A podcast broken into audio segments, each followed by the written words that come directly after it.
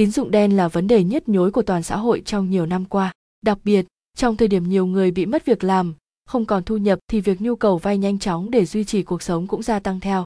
Vậy tín dụng đen là gì? Hãy cùng top kinh doanh tìm hiểu chi tiết dưới đây. Tín dụng đen là gì? Khái niệm về tín dụng đen.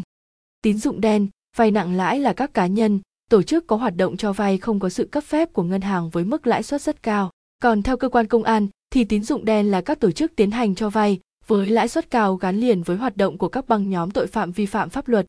Khái niệm tín dụng đen, nhận biết tín dụng đen thế nào? Cách nhận biết tín dụng đen. 1.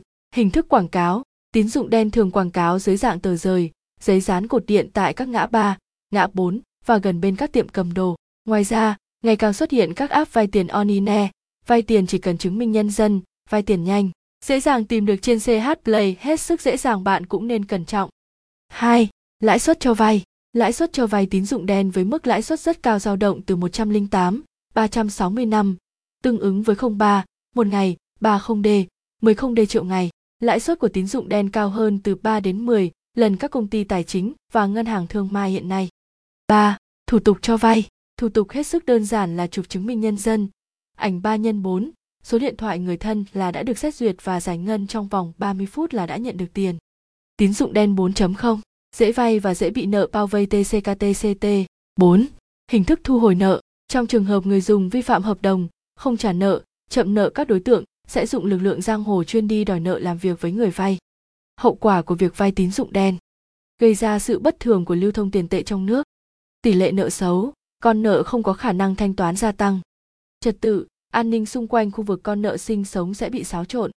Người thân của con nợ bị kéo vào vụ việc, gây phiền hà đến đời sống cá nhân hậu quả vay tín dụng đen, cách phòng tránh tín dụng đen, tìm đến các công ty tài chính, ngân hàng thương mại được cấp phép và quản lý bởi nhà nước. Không nên tìm đến các quảng cáo tờ rơi ngã ba, ngã bốn, dán trên cột điện. Tìm hiểu rõ khoản vay. Khoản vay là bao nhiêu? Các loại phí và phạt khi vay. Lãi suất bao nhiêu và tính theo công thức nào? Thời hạn trả nợ.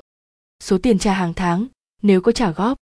Tham khảo ý kiến người thân, đặc biệt những người đã có kinh nghiệm, hiểu biết trong lĩnh vực tín dụng cách phòng tránh tín dụng đen. Tóm lại tín dụng đen là gì?